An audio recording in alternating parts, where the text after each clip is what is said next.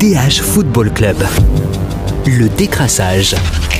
Salut à tous, on se retrouve pour le décrassage en version classique, puisque le championnat est de retour. On a eu quelques, quelques formules un peu spéciales sur les Diables, sur le Mercato, mais voilà, le championnat est là. Et j'ai un casting de choix avec moi pour cette première journée de championnat, avec d'abord un retour comme celui d'Adrien Trebel au Parc Astrid, Yves Teldeman, tout bronzé. Salut Yves. Salut, salut. Avec euh, Maxime Jacques, qui a pu voir euh, le Standard of Liège pour la toute première fois euh, ce week-end, ce vendredi pour ouvrir le championnat. Salut Maxime. Hi everybody. Et alors, l'Union, le vice-champion, qui était aussi de retour à Saint-Tron. Et c'est François Garritte qui a pu voir euh, le premier, le, le vice-champion pour la première fois cette saison. Salut François. Salut Christophe. Et évidemment, ne change pas de formule qui gagne. L'important dans le, dans le podcast aujourd'hui, c'est les trois points. L'important, c'est les trois points. On commence comme le championnat Asclessin, où vendredi, euh, le standard a, tenu gant en échec. Euh, et comme l'année passée, c'est un standard qui a marqué le premier but. C'était Laïfis l'an passé, c'est Selim Amala cette fois. Et justement, euh, Selim Amala était vraiment très très bon, peut-être même le roi du terrain. Et on se pose une question est-ce que le standard doit tout faire pour garder Selim Amala, qui, je le rappelle, est sous contrat jusqu'en 2023, donc qui, est entré officiellement dans sa dernière année de contrat Maxime, qu'est-ce que vous feriez, vous, à la place des dirigeants? Ouais, je ferai tout évidemment pour le garder et je demanderai un prix de vente conséquent. C'est ce que Ronnie Dayla a répondu quand on lui a posé la question en conférence de presse. Tiens, euh, Amala, il va partir. S'il part, ce sera très cher. Mais je pense que au fond de lui-même, Ronnie Dayla sait que Amala a de grandes chances de partir. C'est quasiment mission impossible finalement pour le garder. Il a été très clair avec lui. Il lui a dit voilà, on fait une opération win-win. Tu me fais des gros matchs et tu t'en vas. C'était ça le, deal entre eux. Ronnie Dayla espère que ce sera en janvier euh, et qu'Amala sera sensible à l'argument Qatar 2022 en lui disant si tu pars maintenant, peut-être dans un nouveau club, ne pas jouer, ça peut être mauvais pour toi en vue de, la Coupe du Monde. Mais je pense qu'Amala, lui, a vraiment cette envie de, partir maintenant. Et un peu comme Mehdi Carcella le faisait à, à sa grande époque, à chaque fois qu'il y a un mercato, il était bon. Amala est un peu dans cette optique-là. Et c'est vrai que ce Amala-là est de loin le meilleur joueur du standard. Tu l'as dit Christophe, c'est le meilleur joueur sur le terrain.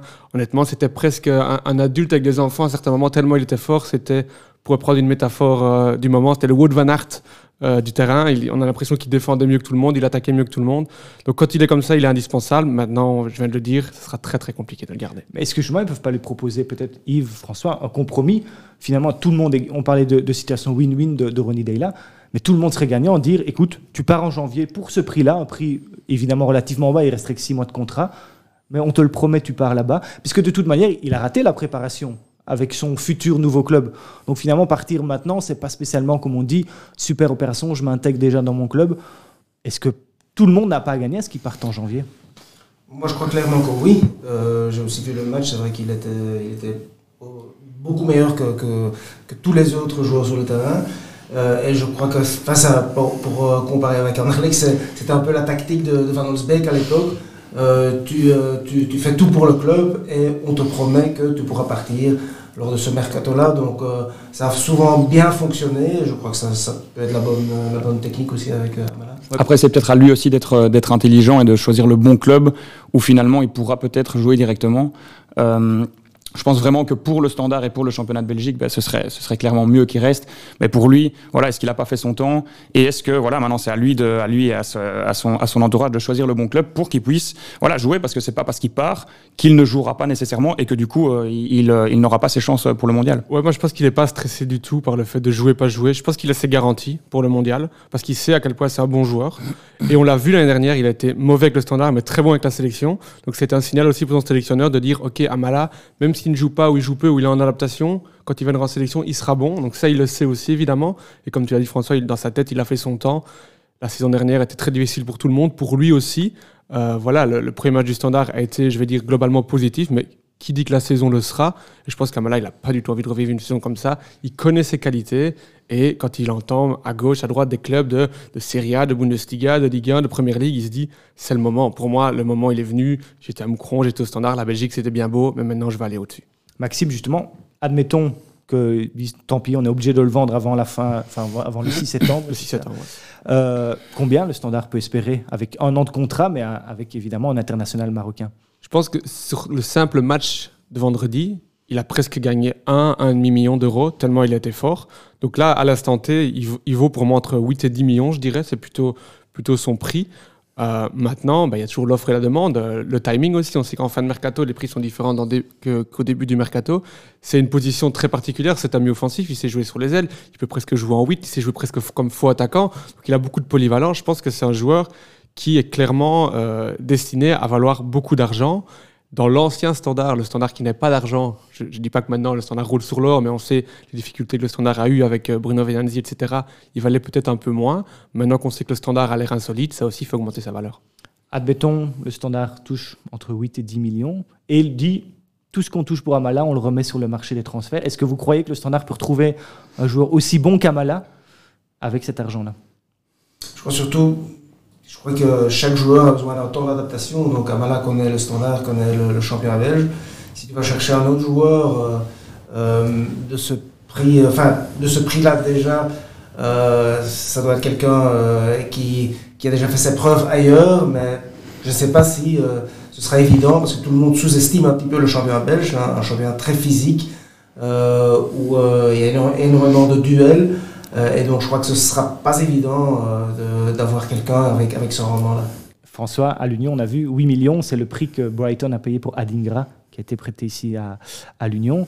Euh, donc, il y a moyen de trouver des bons joueurs dans, ce cas-là. Après, c'est les convaincre de venir, évidemment. C'est les convaincre. Et puis, euh, voilà, comme dit, comme dit Yves, euh, il y a aussi ce temps d'adaptation. C'est pareil avec ce joueur à l'Union, bon, voilà, qui a montré des, choses un peu folles lors de son premier match. Oui, on va, on va, en reparler. Mais voilà, il y a, il y a, il y a, ce, il y a ce, temps d'adaptation qui, oui, qui, qui, est, qui est inévitable, ouais, d'autant plus peut-être dans, dans, ce championnat de Belgique assez particulier. Dans le noyau, on se disait, on, réfléchissait après le match de vendredi, celui qui a le, le profil qui qui serait le meilleur pour jouer à cette position-là dans le système de Dayla, c'est finalement Balikwisha. C'est lui qui a un petit peu euh, ce profil-là. Par contre, l'opération catastrophe pour le standard, ce serait ne pas vendre Amala et lui sort complètement du, jeu quoi, se dit ah ben, je suis tellement déçu de ne pas partir qu'il redevient le Amala de l'an dernier. Donc là, il n'y a plus de plan A, il n'y a quasiment pas de plan B et tout le monde est perdant parce que là, il va encore perdre de la valeur. Donc je me demande si euh, à l'instant T, c'est pas le moment pour, euh, peut-être vendre Amala et se donner encore un petit peu de temps dans le mercato pour aller chercher un bon remplaçant avec un peu d'argent. Ou alors ils vendent Amala et en fait ils envoient Donum à l'aéroport. Et... qui était très bon Donum. Soulignons-le qu'on a aussi vu un, autre Donum que celui qu'on a vu l'an passé. C'est vrai, il était plus impliqué défensivement. Ben, parlant de, défensif, on va passer de Sclessin à Anderlecht. Yves, ben, on, a, vu un, très bon Yari Verskaren lors de la victoire 2-0 contre Stamp, mais derrière lui, il y avait un autre très bon joueur qu'on avait peut-être presque, en tout cas pour beaucoup de supporters, un peu oublié qu'il était toujours là. C'est Adrien Trebel. Et euh, évidemment, il, a été, il a été non seulement important défensivement, mais c'est lui qui débloque la situation avec une très belle action pour ouvrir euh, le score et offrir le but à Chimérou. Et une question se pose maintenant. Est-ce que peut-être Vincent Compagnie, pendant tout son mandat, n'a pas fait une erreur en snobant Adrien Trebel? On sait qu'il y a eu un tout petit moment où, où Trebel a joué avec Compagnie, mais on sentait bien que pas, c'était pas de gaieté de cœur que Compagnie faisait ça. En effet, et pendant ce moment, c'est plus ou moins lui qui a qualifié Anderlecht pour les playoffs 1 dans la saison 20-21, donc il a, il a bel et bien été important euh, à cette époque-là. Et début de la saison 21-22, il a été écarté complètement par, par Vincent Compagnie. Et c'est clair que là, il a, il a commis, commis une, une, énorme erreur euh, en, en, optant seulement pour euh, Cullen euh, et Olson. Olson ouais. et donc, on connaît tous compagnie, quand même très, très têtu, très belle, n'avait soi-disant pas le, style qui correspondait au football de compagnie, mais quand on, quand on voit son importance encore ce dimanche contre, contre Ostende, il aurait Bien sûr qu'il aurait pu aider Anderlecht. Euh, euh, je ne dis pas dans tous les matchs parce que bon, euh, physiquement, on sait que il est assez fragile, ça il faut le, reconnaître. Déjà début de match, il me faisait signe, il se tenait déjà un petit, un petit peu les ischios, donc on, se disait aïe aïe, mais il, a bien tenu le coup. Maintenant, il ne pourra pas jouer, selon moi, trois matchs par semaine si Anderlecht se qualifie pour, pour, la, pour les poules de la, de la Conference League. mais c'est clair que tout le monde même la direction se rend compte du fait que Vincent a, commis une erreur. D'ailleurs, la direction ne soutenait pas cette décision de, compagnie de, l'écarter euh, de, la sélection, mais c'était lui le patron sportif, donc euh, euh, la direction devait l'accepter, c'est clair. François Maxime, entre Josh Cullen et Adrien Trebel, vous, vous alignez qui? Moi, j'alignerais Adrien Trebel et je pense que c'est aussi une, une, petite victoire entre guillemets de, de Felice Mazzu qui a cette capacité aussi à, à réintégrer euh, des joueurs ou peut-être à, à, mettre sur le terrain des joueurs dont certains ne, ne croient plus. Il l'a fait à l'Union, il l'avait fait à Charleroi, ici il le fait aussi avec euh, avec Trebel. Il n'a pas peur, euh, Mazzu, euh, d'aller peut-être contre certains. Euh, et ici, il a clairement fait, et c'est une petite victoire. Et je pense que je pense que c'était le, le, meilleur choix à faire. Ouais, plusieurs choses. Je trouve il a le beau rôle, Mazou, dans l'histoire, parce qu'il revient et il remet les compteurs à zéro. Donc forcément, très bel c'est un bon joueur, il le prend. C'était peut-être plus compliqué euh, il y a quelques mois de, de, de faire ça, vu, vu la situation. Euh, très belle par rapport à Cullen, je pense qu'il n'y a, a, pas photo dans le système de Malzou. Maintenant, j'ai bien aimé l'interview d'après-match de, de Malzou qui disait les, les joueurs ont encore des réflexes de l'an dernier. Et en fait, le fait que, que Cullen parte avec Company à Burnley, ça résume tout. C'était l'homme de Company. Et Cullen savait qu'en restant Anderlecht, il ne jouerait plus. Compagnie savait que s'il restait en Anderlecht, il ne jouerait plus. Donc il l'a pris avec lui. C'était un peu une manière de dire voilà, on s'est fait confiance tous les deux. Maintenant, tu viens avec moi parce que tu sais très bien comment ça va se passer par la suite. Et euh, pour l'instant, enfin, le, but d'Achimeru, Cullen ne sait pas faire cette fin de frappe et Cullen ne sait pas donner cette passe. Donc déjà, offensivement, il y a un niveau d'écart. Et défensivement, quand on voit comme, allez, je ne sais pas le nombre de kilomètres que Adrien Trebel a parcouru sur la rencontre. Euh, face au stand, mais Cullen courait aussi beaucoup, mais très belle, il court avec beaucoup plus d'intensité, je trouve, et c'est encore plus impressionnant. Maintenant, il va quasiment se poser une question. Évidemment, il n'y a eu qu'une journée de jouer. On ne sait pas, peut-être que Trebel va se blesser, peut-être que Trebel va rentrer dans le rang, on ne sait pas. Mais une question risque quand même de se poser. Il arrive, comme on le disait avec Amala, il est en fin de contrat aussi. Il, il arrive dans sa dernière année. Il n'a jamais que 31 ans. À Anderlecht, il va se poser une question qu'on n'aurait jamais imaginée il y a quelques mois encore. Est-ce qu'il faudra prolonger Adrien Trebel sachant qu'il a un salaire évidemment mirifique au, au, au, au niveau belge. En effet, c'est ça le, grand problème. Il a un, salaire euh, euh, dont Peter Verbeek a toujours dit on ne euh, donnera plus jamais ce, salaire à, n'importe quel joueur. Donc il faudra clairement négocier. Est-ce que lui, il acceptera de réduire son salaire? On connaît tous le nom de son agent aussi, c'est Moji Bayat. Euh, qui ne fera donc pas de cadeau non plus à Anderlecht. Donc ça risque d'être euh, des négociations compliquées si, euh, si évidemment ils, se mettent autour de la table, ce qui n'est pas encore le, cas évidemment après, après un seul match. Mais, mais en effet, c'est une discussion qui, pourrait être compliquée. J'ai l'impression que plus jamais Anderlecht ne prolongera Adrien Trebel, vu ce qui s'est passé quand on a eu comme ça un, boulet à tirer, parce qu'il faut quand même dire ce que c'est, hein, surtout un boulet financier, hein, je ne parle pas du joueur, euh, pendant plusieurs saisons, on se dit, on, pourrait très bien se remettre dans la même situation, donc ça, on ne va pas le faire. Donc là, on a encore une, opération gagnant-gagnant, euh, finalement. Si Trebel joue bien, ramène des points, comme il l'a fait déjà lors de ce premier match à Anderlecht, et doit partir libre, mais avec un beau contrat ailleurs, et Anderlecht puisse se séparer de ce contrat et peut-être utiliser cette grosse masse salariale pour un autre joueur, je pense qu'Anderlecht pourrait être gagnant aussi, même en le vendant pour 0 euros. Enfin, on voit quand même que Cana, euh, y a Mazou a une confiance limitée en lui, alors que dans la direction d'Anderlecht, après ce qu'il avait montré en finale de coupe notamment, tout le monde disait voilà, Cullen va s'en aller. Et Cana est là, et voilà, c'est lui qui va prendre vraiment le relais pour plusieurs années. Et un jour, on vendra Cana très cher. C'était le plan idéal, et on voit quand même bien que euh, Mazou l'a d'ailleurs dit en conférence de presse après le match. Moi, j'ai besoin d'expérience à certains postes, notamment celui-là. On le savait que c'était avec Nielsen et Thomas l'an passé à l'Union. Euh, il, va pas, il va pas mettre des jeunes partout tout le temps, surtout quand il a un Adrien très belle avec lui.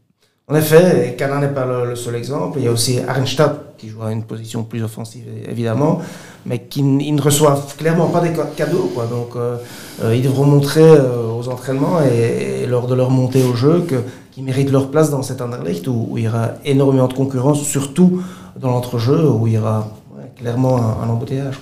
Avant de passer peut-être à l'Union, on peut peut-être peut raconter pour, pour les, auditeurs et ceux qui regardent, les spectateurs, euh, l'histoire de la prolongation du contrat d'Adrien Trebel, la toute première quand, quand il a prononcé. Tu connais mieux les détails que moi. Hein. C'était quand même très drôle parce qu'on parlait de Moji Bayat. C'est donc euh, Moji qui veut s'occuper lui-même du dossier.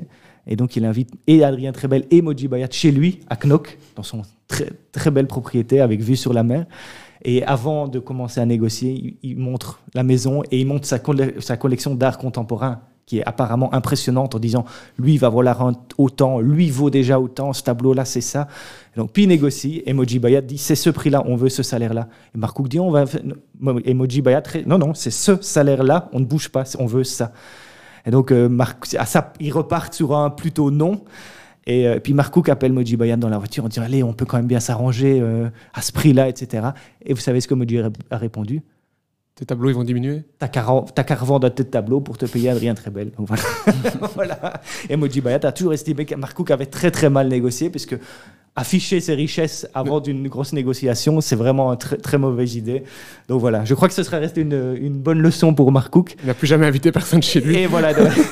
et je pense que Marcouk, peut-être dans la prolongation, va se dire j'ai plus envie de me faire avoir comme ça. Mais bon, on va passer à l'Union, évidemment, où on a vu le vice-champion contre Saint-Tron avec un beau match nul. Voilà, l'Union, François, est un peu en- comme notre studio ici, en, reconstruction. Euh, mais malgré tout, on a vu des belles choses. Tout n'a pas été parfait, même s'il faut signaler que Saint-Tron, c'est pas une petite équipe, c'est une équipe qui a un potentiel pour, pour faire des belles choses dans cette Pro League.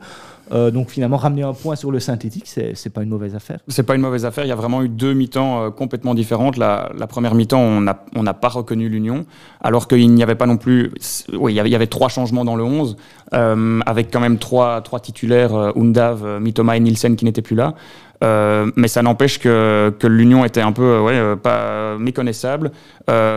Euh, entre, ouais, une des raisons, c'est Saint-Tron, parce que clairement, Saint-Tron euh, Saint-Tron a, a joué euh, euh, la carte à fond avec des joueurs comme Koita, comme Bruls, comme Kagawa, qui ont, qui ont vraiment, vraiment bien presté. Et heureusement, bah oui, après la mi-temps, euh, l'Union a réagi et a, a montré un tout autre visage.